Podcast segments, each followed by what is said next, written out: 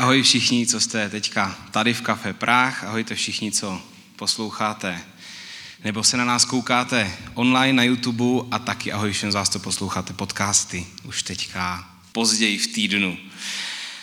Začínáme sérii s lehkostí, sérii s názvem s lehkostí, já jsem to řekl tak rychle, a je to proto, protože my jsme si několikrát v, takovém, v úzkém vedení City Houseu jsme si několikrát vlastně říkali, co nám chybí teďka, jak bychom to definovali, co nám chybí po lockdownu, v čem jsme vlastně jiní a definovali jsme si, že nám chybí lehkost. Že, že všechno tak nějak bere víc energie. Že všechno je tak nějak jako náročnější, byť by nemuselo být, byť vlastně nevíme proč, ale něco s náma udělalo to být zavřený. Něco to s náma udělalo. Nejsme na to zvyklí a žili jsme v takovém komfortu, že jsme si to neuměli představit a byl tam určitý náraz. Potřebujeme lehkost. A tak jsme si položili otázku, co se musí stát, abychom měli zase zpátky lehkost. A co ta lehkost vůbec znamená? A definovali jsme si čtyři hodnoty, které každý z nás může hledat a nacházet, aby nacházel zpátky lehkost. A všechny ty hodnoty věříme, že souvisí s křesťanským životem, že souvisí s Ježíšem. Ty hodnoty jsou naděje, vděčnost, blízkost a radost. Naděje, vděčnost, blízkost a radost. Všechno to jsou věci, které byly těžké v lockdownu nějak se na ně jakoby dát fokus a pozornost. O to důležitější je, aby jsme jim dávali pozornost teď. O to důležitější je, abychom hledali na naší duchovní cestě, jak vztah s Pánem Bohem souvisí tady s těma těma hodnotama. Dneska budeme mluvit o naději a já dneska půjdu do Bible o něco hlouběji než obvykle. Dneska to nebude úplně typický city houseovský kázání, možná, že jsem takovýhle ještě neměl. A dneska tam budou, bude taky několik takových momentů pro pokročilé. Já to vždycky řeknu, že teď začíná moment pro pokročilé. Většinou ty momenty pro pokročilé se jakoby, nejsou to věci, na kterých stojí, stojí všechno, ale chci, aby jsme se postupně učili se ptát vlastně, čemu věříme a na čem stojí naše víra a někdy je v pohodě jenom odejít s tou otázkou. Dneska možná ve vás nechám u některých momentech víc otázek než odpovědí, ale já chci, abyste věděli, že to tak je na schvál. Protože nedá se vždycky udělat to, že pokázání budete odcházet se všema odpověďma. Někdy je cenější odcházet s otázkama, které ve vás začnou zdravý proces hledání. A chci, abyste věděli, že na některé otázky, které já dneska položím, sám nemám stoprocentní odpověď. Ale někdy je dobrý, aby člověk zjistil, čemu nevěří pořád ještě jako potom nevíte, co přesně, jakoby, který směr tam je, ale víte, že z něčeho, něčeho jste vyrostli, že tomu nevěříte, protože jediný důvod, proč jste tomu věřili, bylo, že jste v tom vyrostli. A to je málo. Ale drtivou většinu času a všechno se to bude týkat naděje. Tak pojďme na to. Co to je naděje? Začnu citátem člověka, o kterým nevím, že by byl nějaký oddaný křesťan, ale moc pěkně to vystihl. Zesnulý prezident Václav Havel řekl, naděje není přesvědčení, že něco dobře dopadne, ale jistota, že to má smysl. naděje dává smysl tomu, co děláme. Naděje jakoby nás drží na cestě dopředu, i když vlastně jakoby v tu chvíli na tom místě, kde jsme, tak nevidíme to ovoce. Ale víme, že něco před náma smysl dává. Víme, že náš směr smysl dává, i když naše současná situace smysl nedává. A to je strašně důležitý pro nás, protože my nežijeme jenom momentem, my žijeme cestou. My žijeme cestou a i když víme, že to, co je teďka, smysl nedává, tak víme, že to, co bude, tak smysl dává. A v tom máme strašně obrovskou výhodu. V tom je vlastně cesta a vztah s Ježíšem neskutečně cený, protože máme budoucnost. Protože se nemusíme, nemusíme říkat fatalistické věty jako, jako, jako co si zasloužíš, to máš, protože to tak neúplně vždycky je. Prostě nemusíme si říkat jako vlastně, že nevíme, jak, jak, co, jak, jak nic dopadne, protože víme, že některým věcem prostě směřujeme. A to je strašně, strašně, strašně důležitý pro naši naději. Naděje nám mění perspektivu, protože dává smysl našemu cíli. A my jsme stvořeni jako lidi, kteří si potřebují dávat cíle, kteří potřebují vidět něco před sebou, protože člověk, když nevidí nic před sebou, tak ztrácí naději. A začíná bez naději. Pokud nevidíte nic před sebou, pokud nevidíte vůbec nic před sebou, Budu teďka citovat norského profesora sociologické antropologie, který se jmenuje Thomas Hilland Eriksen, a ten ve své knize Syndrom velkého vlka píše hodně věcí. Například, že statistiky kvality života v různých zemích dokazují, že nebudeme šťastnější jenom tehdy, když se máme lépe. To už tak nějak tušíme, že bohatství není záruka štěstí. Říká, že žít v blahobytu a mít vše, co potřebuje, ještě nezaručuje opravdu šťastný život, protože nejdůležitějším faktorem štěstí je podle něho přítomnost naděje. A on píše, co nám tedy vlastně chybí? Pro začátek na vám nabídnu krátkou odpověď. Chybí nám naděje. A říká, že člověk potřebuje duchovní rozměr života, aby mohl nalézt naději. A vlastně on tam nemluví nutně o křesťanství, on tam mluví o duchovním rozměru života. A vlastně říká, že, že, že náboženství, protože on pravděpodobně není křesťan, tak já to budu číst tak, jak to píše, nabízí tady tenhle ten rozměr. A říká, Naděje je silnější, ovšem nenápadnější emoce než očekávání. Očekávání, případně těšení, je obvykle spojeno s něčím běžným, co pravděpodobně nastane. Doufat znamená věřit něčemu, co stojí mimo nás, obvykle to je něco, co je větší než my a k čemu jsme se rozhodli důvěřovat. Nadějí a vírou ze sebe odevzdáváme něčemu většímu, než jsme my sami a přijímáme nejistotu. Dnešní společnost neposkytuje příliš prostoru pro naději, protože je sekularizovaná, to znamená oddělená od duchovního rozměru života. Náboženství a posmrtný život hraje jen okrajovou roli. Náboženství ale poskytuje odpověď na otázku, odkud přicházíme, kdo jsme, jak funguje svět, jaký je smysl života, co je správné a špatné a v neposlední řadě také, co se děje po smrti. Nad našimi nicotnými životy v nekonečném kosmu a nekonečné historii rozprostírá náboženství modré nebe. Kromě jiného nabízí i naději. Víra nad našimi malými životy rozprostírá modré nebe naděje. Pěkně poeticky řečeno. Protože to dává smysl vlastně úplně všemu, proč, co prožíváme a proč tu jsme.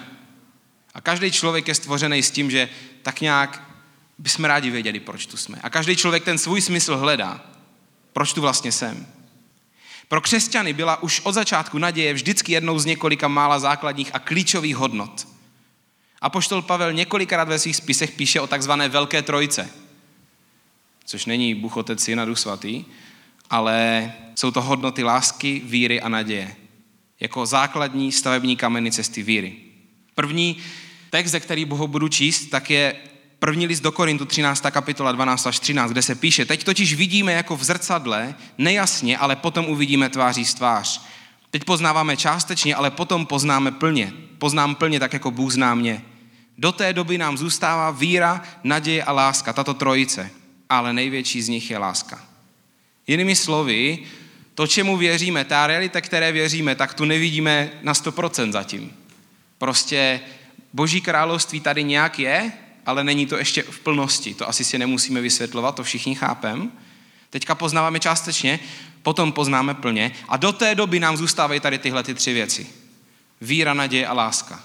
Které všechny mají svůj směr, mají svůj objekt, kterým je Pán Bůh a zároveň nám pomáhají v tom kým jsme my a jak se chováme k druhým lidem. A tyhle ty tři věci jsou strašně klíčové pro náš život. Dneska se zaměříme na naději. Naděje je nezbytná, protože to je vnitřní hodnota, která nám dává sílu jít dopředu navzdory bouřkám, selháním, hříchům, pádům, utrpení a umírání. Je v ní síla překonat překážky, protože se upínáme na cíl a to dává našemu současnému boji, té situaci, to dává smysl. Je to hrozně zajímavé, jak různé kultury pracují s, vlastně s utrpením, protože utrpení dost vlastně, jakoby, nebo těžké věci dost v nás jakoby odhalujou, kde máme naději a jestli ji vlastně vůbec máme. A jeden můj kamarád strávil nějakou dobu v Indii a říkal, že utrpení a chudoby tam člověk vidí opravdu hodně a že je zajímavé, jak se s tím vlastně Indové vypořádávají, jak snáší utrpení. Protože hinduismus i některá další východní náboženství mají propracovaný systém, který to utrpení vysvětluje. Především díky karmě. To znamená, prostě všechno je vyvážený a dobré věci budou vyvážený špatnýma věcma, špatné věci dobrýma věcma. A nějakým způsobem to vysvětluje utrpení, ale nic to nemění. Nic to nezmění v té situaci. Křesťanství to ná naopak. Nic moc nevysvětluje. Dokonce v mnoha případech utrpení Bible jakoby úplně mlčí. Prostě říká, tohle se děje. Dělo, děje a dít bude.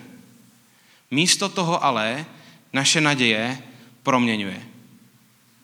Proměňuje tu situaci, ve které jsme. Proměňuje naši perspektivu. Byť tomu třeba nerozumíme vůbec. A nevíme, proč se to stalo.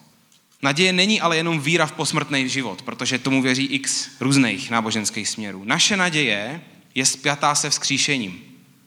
S tím, že dojde jednou ke vzkříšení těla, ke vzkříšení, fyzickému vzkříšení nás všech. Se o tom nemluví až tak moc církvi, tak je potřeba do toho malinko říznout. To vzkříšení znamená, že to budeme pořád my, ale budeme přitom dokonalou verzí nás samotných. Všechny holky ze sebou budou spokojení, kluci taky. A náš charakter bude čistý. A nebude bolest. A nebude smutek. A nebude smrt. A pán Bůh promění naši zemi na dokonalou verzi, jaká by byla, kdyby ji nepoznamenalo zlo a hřích a kdyby ji neničili lidé. Ježíš bude znovu tady na zemi a svojí fyzickou přítomností naší zemi promění. První moment pro pokročilé. City House v nějaké svojí části stojí na tom, že se nedohadujeme ohledně některých věcí, třeba ohledně posledních časů. Přesto, protože jak si můžete věřit jakoby, čemu chcete a ono je důležité spíš to, to dělá s vaší vírou, než to, čemu jako reálně věříte, ale hodně z nás vyrostlo v konceptu toho, že přijde něco, čemu se říká vytržení. To znamená, že může to přijít kdykoliv, třeba teď za tři minuty a najednou prostě se tady jako zmizí, tady by jsme doufám zmizeli všichni, teďka, když je tu Dream Team, jak by tu byla jako prázdná místnost, jo, a teď ty, ty jako obrácení piloti by zmizeli z těch kokpitů letadel, to mě vždycky napadne, že by ty letadlo neměl kdo řídit a tak. A najednou to prostě zmizí, jo. Najednou zmizí všichni ti lidi a ty lidi, co tu zůstanou, tak si budou říkat, jo, co se to stalo.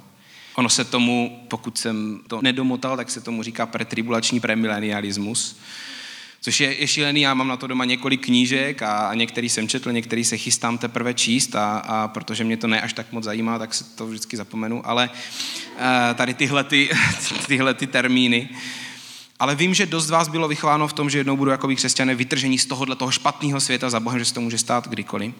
Chci, abyste věděli, že ty hlavní přístupy jsou asi čtyři. Mu se říká nauka o posledních časech, eschatologie. Tak jsou asi čtyři, ale zrovna co se týče vytržení, tak velká většina biblistů dnešní doby tomu nevěří. Protože tady tenhle názor vznikl až v 18. století a je hodně vzdálený tomu, čemu věřili první křesťané. Eh, navíc celé směry ohledně posledních časů jsou hodně založené na tom, že v poslední knize Bible zjevení se ve 20. kapitole píše o takzvaných tisíci letech. Jo? A teď se řeší, jestli Ježíš přijde před těma tisíci rokama nebo po těch tisících letech. A tam vlastně ještě je hrozně důležitá otázka, jestli tisíc let je opravdu tisíc let, protože kniha zjevení je strašně symbolická kniha. Já jsem teďka přečetl několika set stránkovou knihu o knize zjevení a říkal jsem vám, že mám pocit, že té knize rozumím ještě méně teďka, než jsem rozuměl předtím, ale že nevím vůbec, jestli je to dobře nebo špatně a že možná to vůbec špatně není. A, a je pravda, že my v našem 21. století si strašně často do Bible promítáme to, co bychom tam my chtěli vidět našima očima, ale naopak se musíme ptát, co tam četli ty lidi v tom prvním století.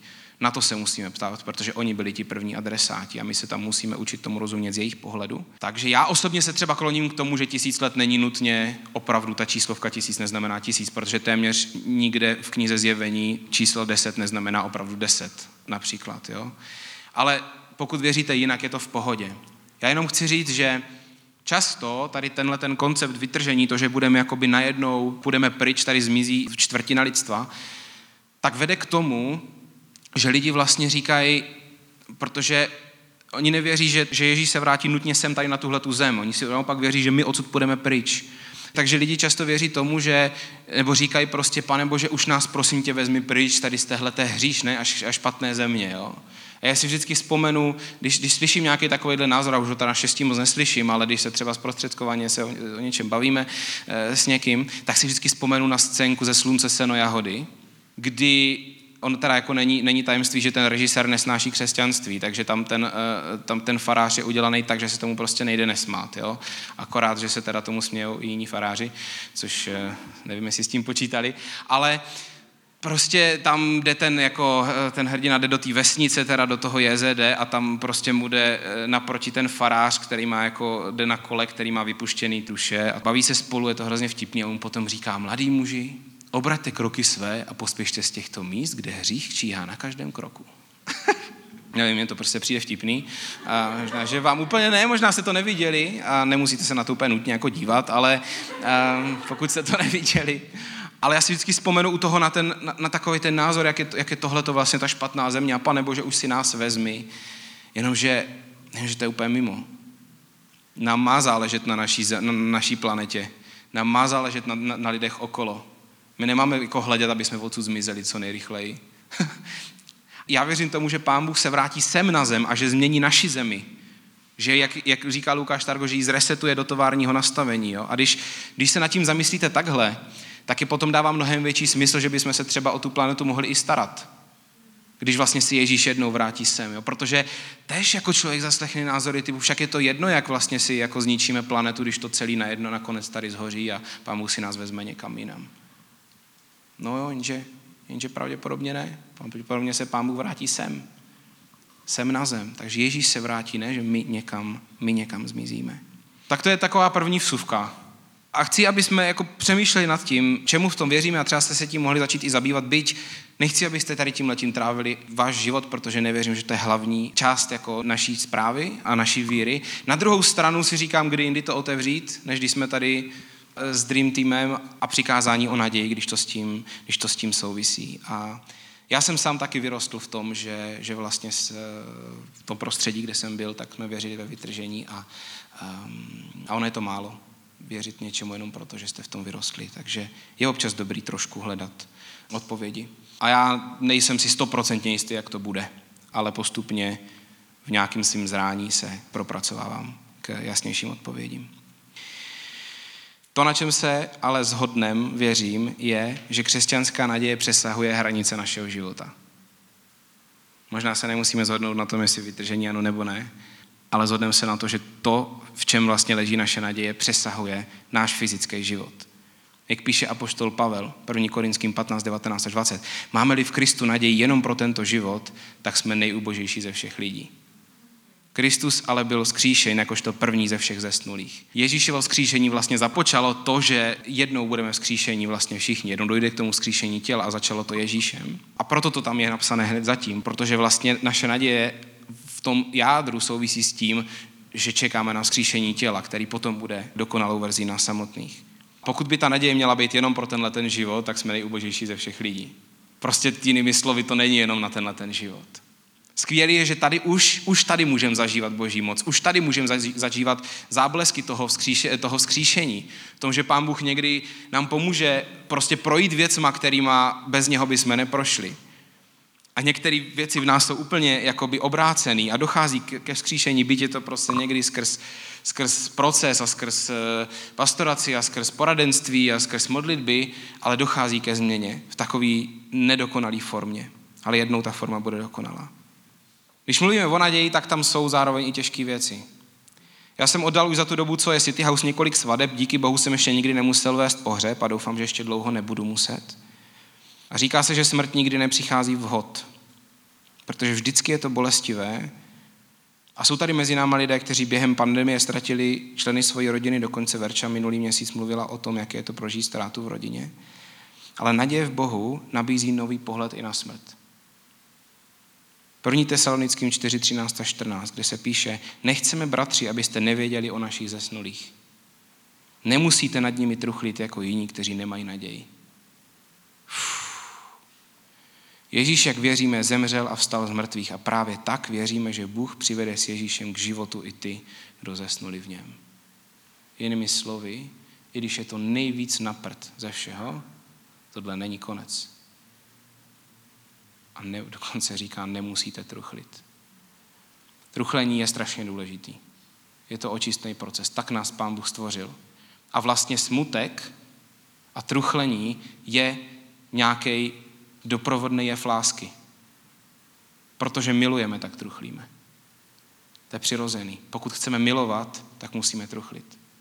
Na druhou stranu, tady apoštol Pavel píše, nemusíte nad nimi truchlit jako jiní, kteří nemají naději.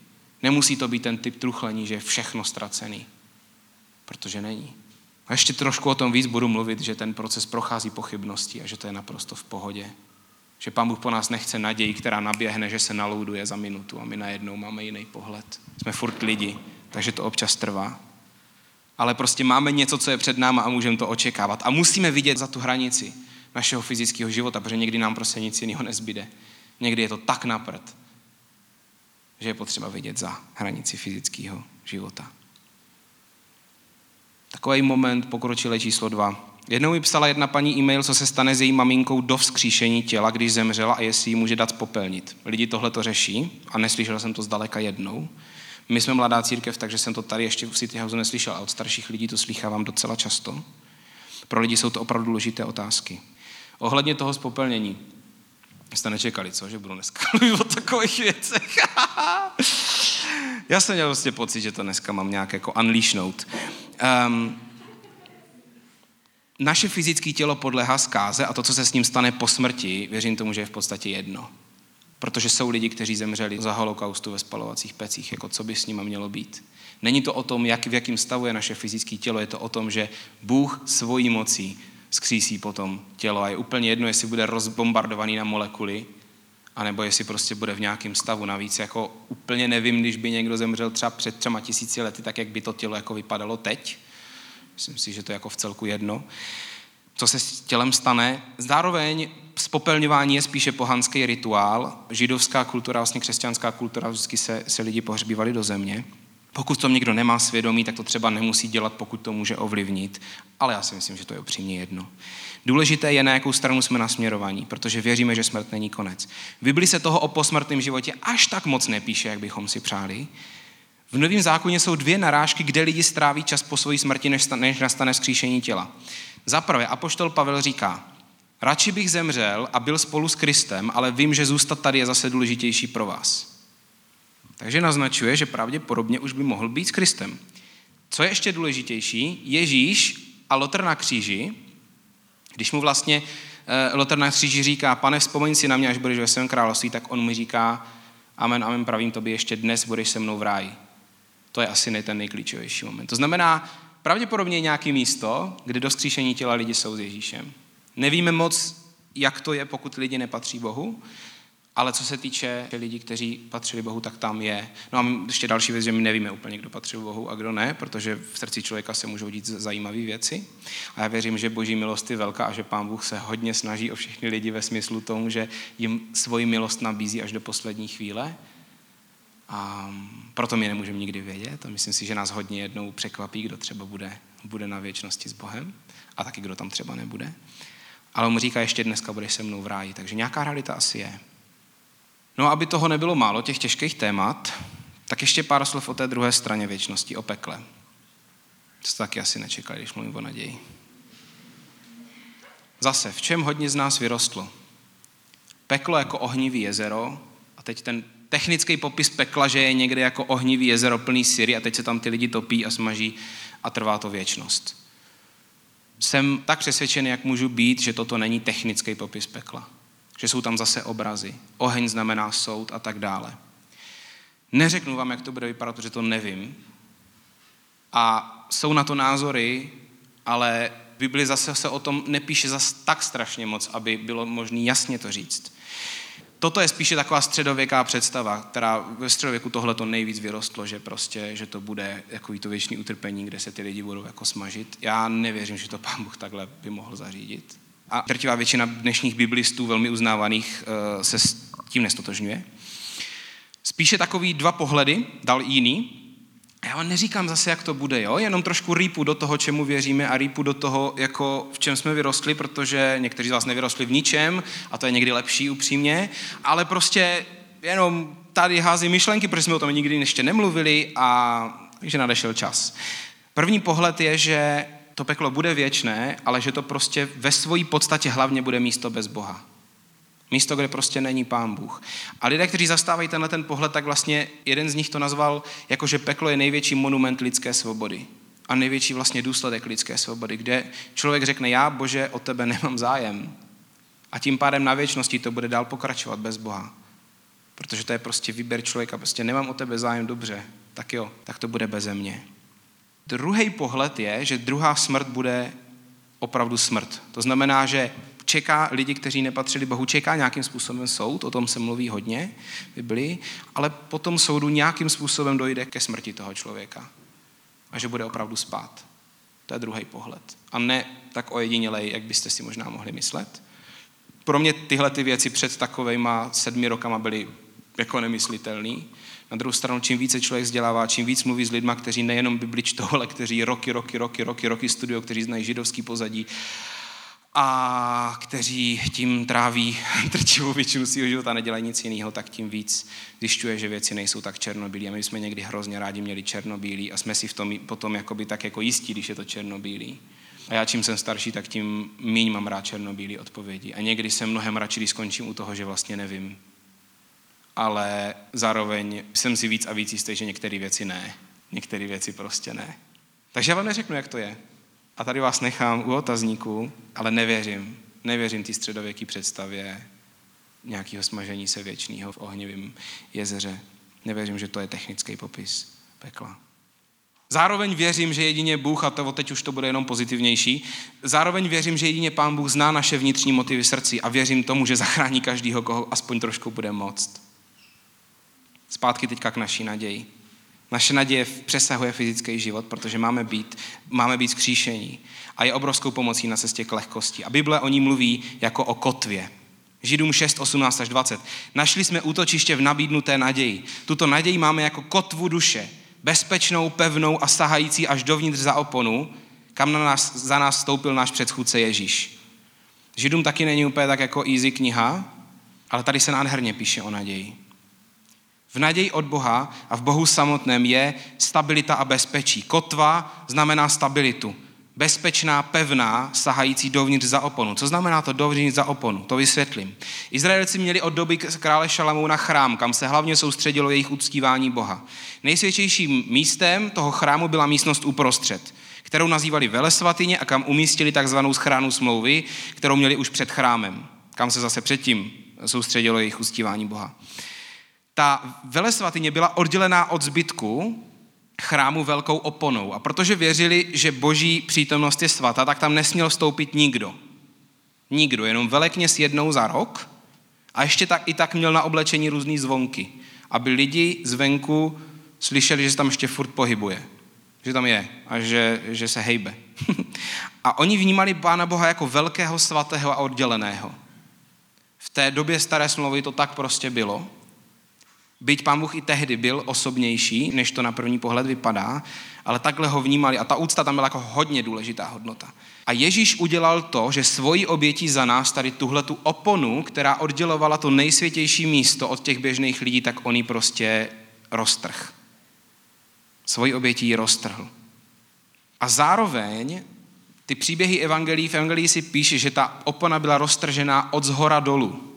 Co to znamená? Ne, že tam byl nějaký kněz na žebříku s nůžkama, ale přesně to, jak to zní. Že to nebylo od sporu, že to nebylo roztržený lidma, ale že to udělal pán Bůh.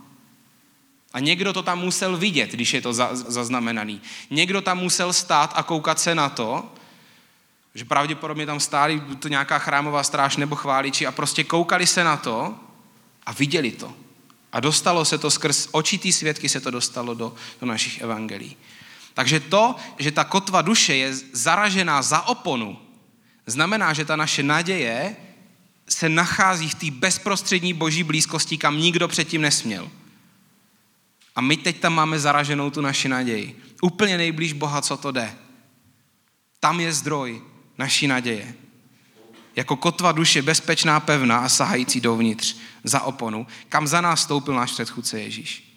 Takže díky tomu naše naděje pro tenhle život není v tom, že budeme dodržovat náboženský pravidla, protože poslušnost je až efekt toho, že máme blízký vztah s Bohem. Naše naděje spočívá v tom, co udělal Ježíš, když tu kotvu naděje zapíchl za oponu na místo, kde přebývá on sám. A tím zrušil ty veškeré bariéry mezi námi a jím. A přesto je někdy získávání naděje strašně těžké, protože naději upevňujeme skrze těžký období. A změny a vlastně těžší období v nás vlastně vždycky mají tendenci způsobit buď to pozitivní změnu, anebo hořkost. A já jsem o tom i mluvil na poslední Vision Sunday, že, že vlastně následování Ježíše se nejvíc láme tady na těch křižovatkách našich. Že tam se to vlastně celý láme. A když jsme v bouři, tak potřebujeme vědět, že boží naděje, ta kotva naší duše nás přibližuje k Bohu a že máme budoucnost. Že je kam jít, že tam je opěrný bod, která je jako, jako skoba na skále pro horolezce. Prostě někde to tam je, za, někde to tam je za upevněný. že nemůžeme spadnout, že se na to můžeme zavěsit. A když člověk spadne, tak spadne jenom ten rozdíl, co je od poslední skoby. Takže jsou tam pády, ale nemusí to být smrtelný pády. Jeden misionář mezi Indiány v Jižní Americe jim vysvětloval obrácení k Bohu, protože oni nevěděli, co to znamená obrátit se k Bohu, že mají zavěsit svoji síť na Ježíše. Protože oni měli chýše a v nich měli sítě a v těch sítích trávili většinu času. A pro ně ta síť prostě byla strašně klíčová v jejich kultuře. A on říkal, to, na čem to visí, vlastně tvůj život, když je síť, když ji zavěsíš na Ježíše, tak to znamená, že se šeha. Oni to pochopili. A o tom je naděje. Zavěsit naši síť na Ježíše, naši naději prostě soustředit v něm. Nemusíme se modlit za to, aby Pán Bůh byl s náma, protože slíbil, že bude s náma. V tom je naděje. Kotva duše. Bezpečné místo. A to bezpečné místo, a to je poslední taková skupina myšlek, kterou dneska chci říct, bezpečné místo není místo, kde musíme být silní. Je to místo, kde se nemusíme přetvařovat naopak a kde můžeme být takový, jací jsme.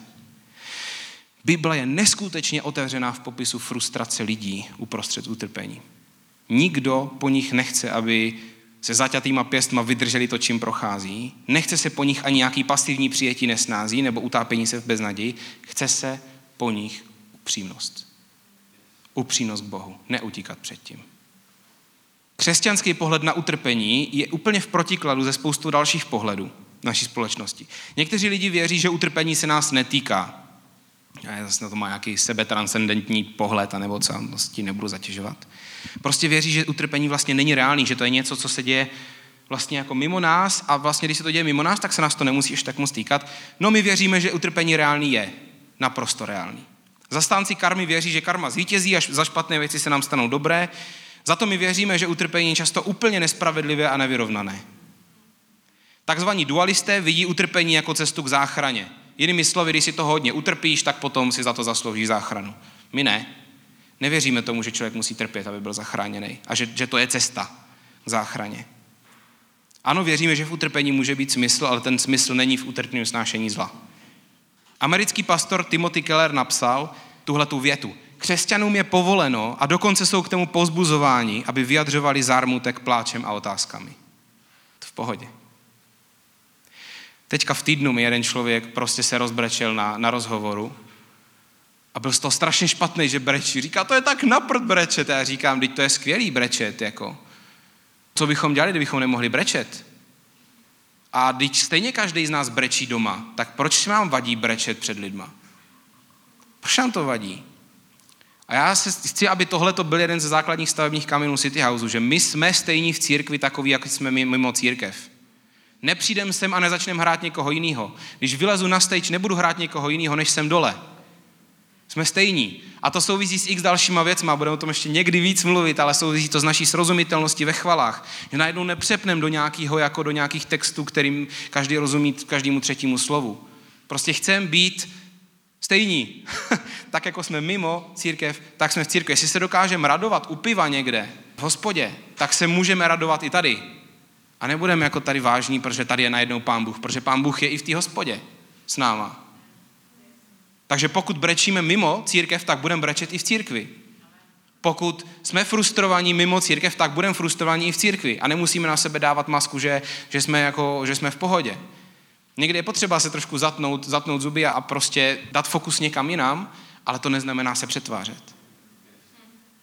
Spisovatel Filip Jensi dělá přednášky na univerzitách a tam vybízí studenty, aby našli takový argument proti Bohu, vyřčený nejznámějšíma skeptikama a ateistama historie, který ještě předtím není vyřčený v Biblii. Dávám příklady. Gedeon říká, je-li Bůh s námi, proč se tohle všechno děje? Job říká, když volám o pomoc, nenacházím spravedlnost. V žalmech David říká, probuď se, hospodine, proč spíš? Kazatel říká marnost, všechno je marnost. Ježíš říká, Ježíš říká, můj bože, proč si mě opustil? Lidé si v Biblii taky kladli otázky, měli pochyby, kriticky se dívali na svět okolo sebe a na boží roli v tom všem. Pochybnosti jsou nutný průvodní jev víry. Protože kdybychom neměli pochybnosti, tak by to už od začátku byla jistota. A to, na to nemáme jako lidi. Protože my se učíme důvěřovat. Takže Filipianci píše, klidně si odmítněte Boha a jeho způsob, jak řídí svět. Já ovšem budu respektovat Boha, který nám nejenom dává svobodu jej odmítnout a dokonce ukřižovat jeho syna, ale dokonce tyhle ty naše slova odmítnutí zachytí v našem písmu. Jinými slovy, v Bibli by to nemuselo být ty slova pochybnosti. Mohlo by tam být jenom, že to všechno zvládli.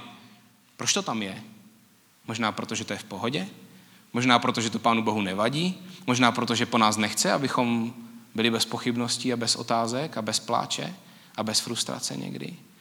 Přesto, pokud se ho budeme držet, tak ta naděje prostě zvítězí. Po tom čase frustrace a smutku. A co víc, ta naděje poroste. Ta naděje roste nejvíc v těch nejtěžších situacích. Tam nejvíc může vyrůst a stát se zralou. Pochybnosti Pánu Bohu nevadí. Vždycky provázejí víru.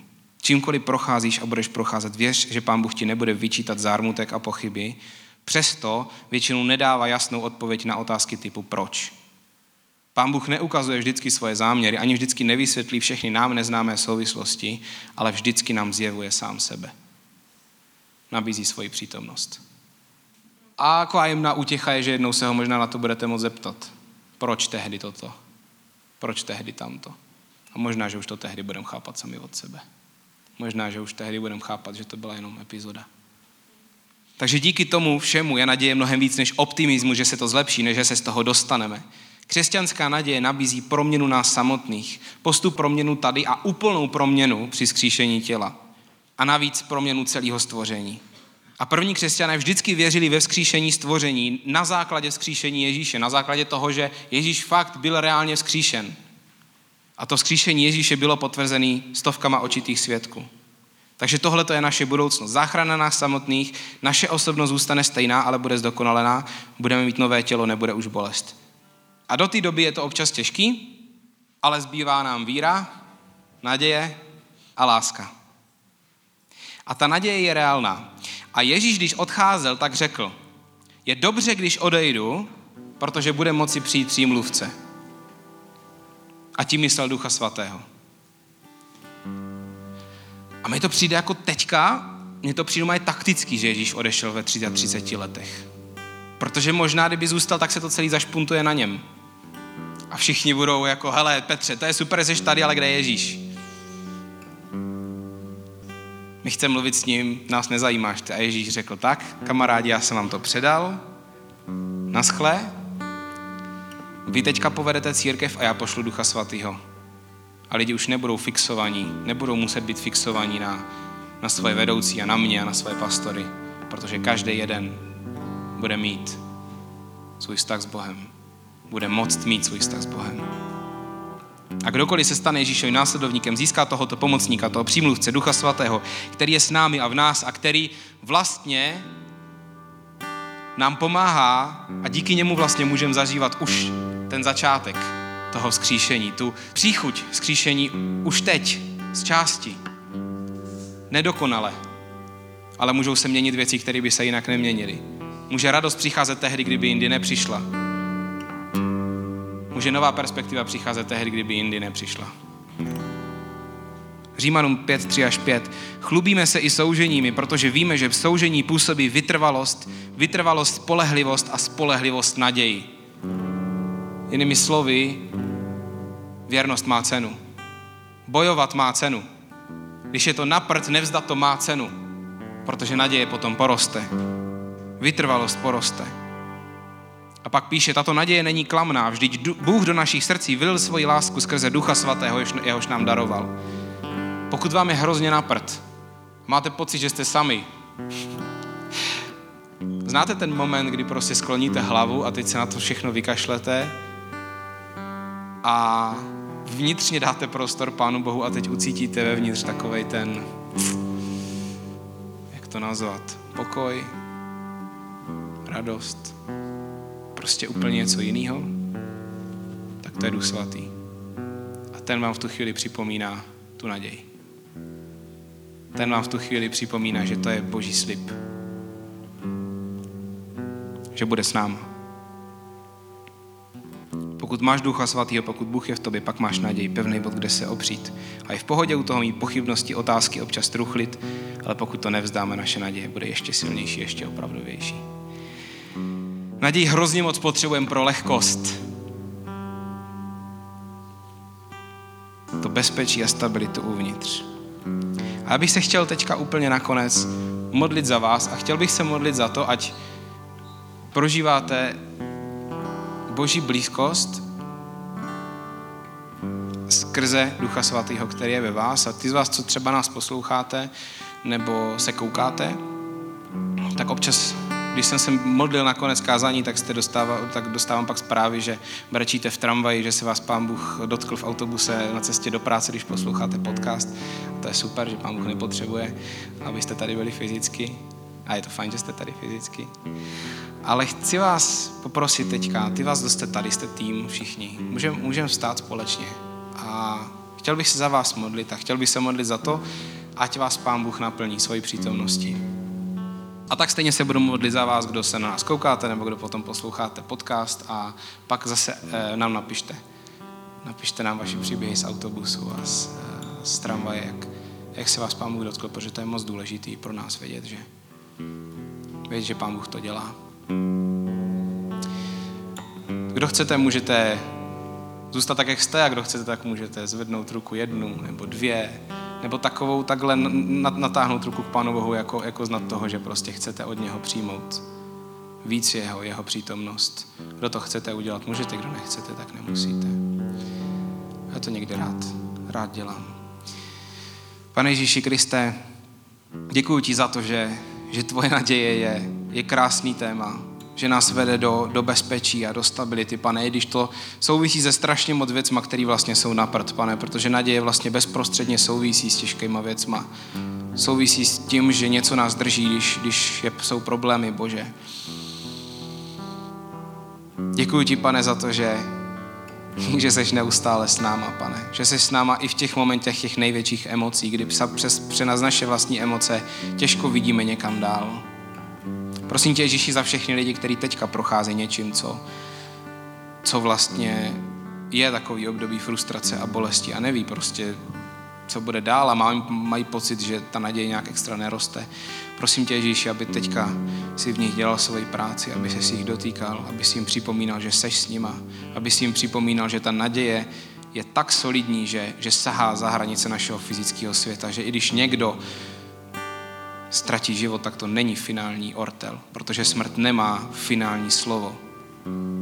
Ztratila ho, když jsi za nás umíral, když jsi byl skříšený.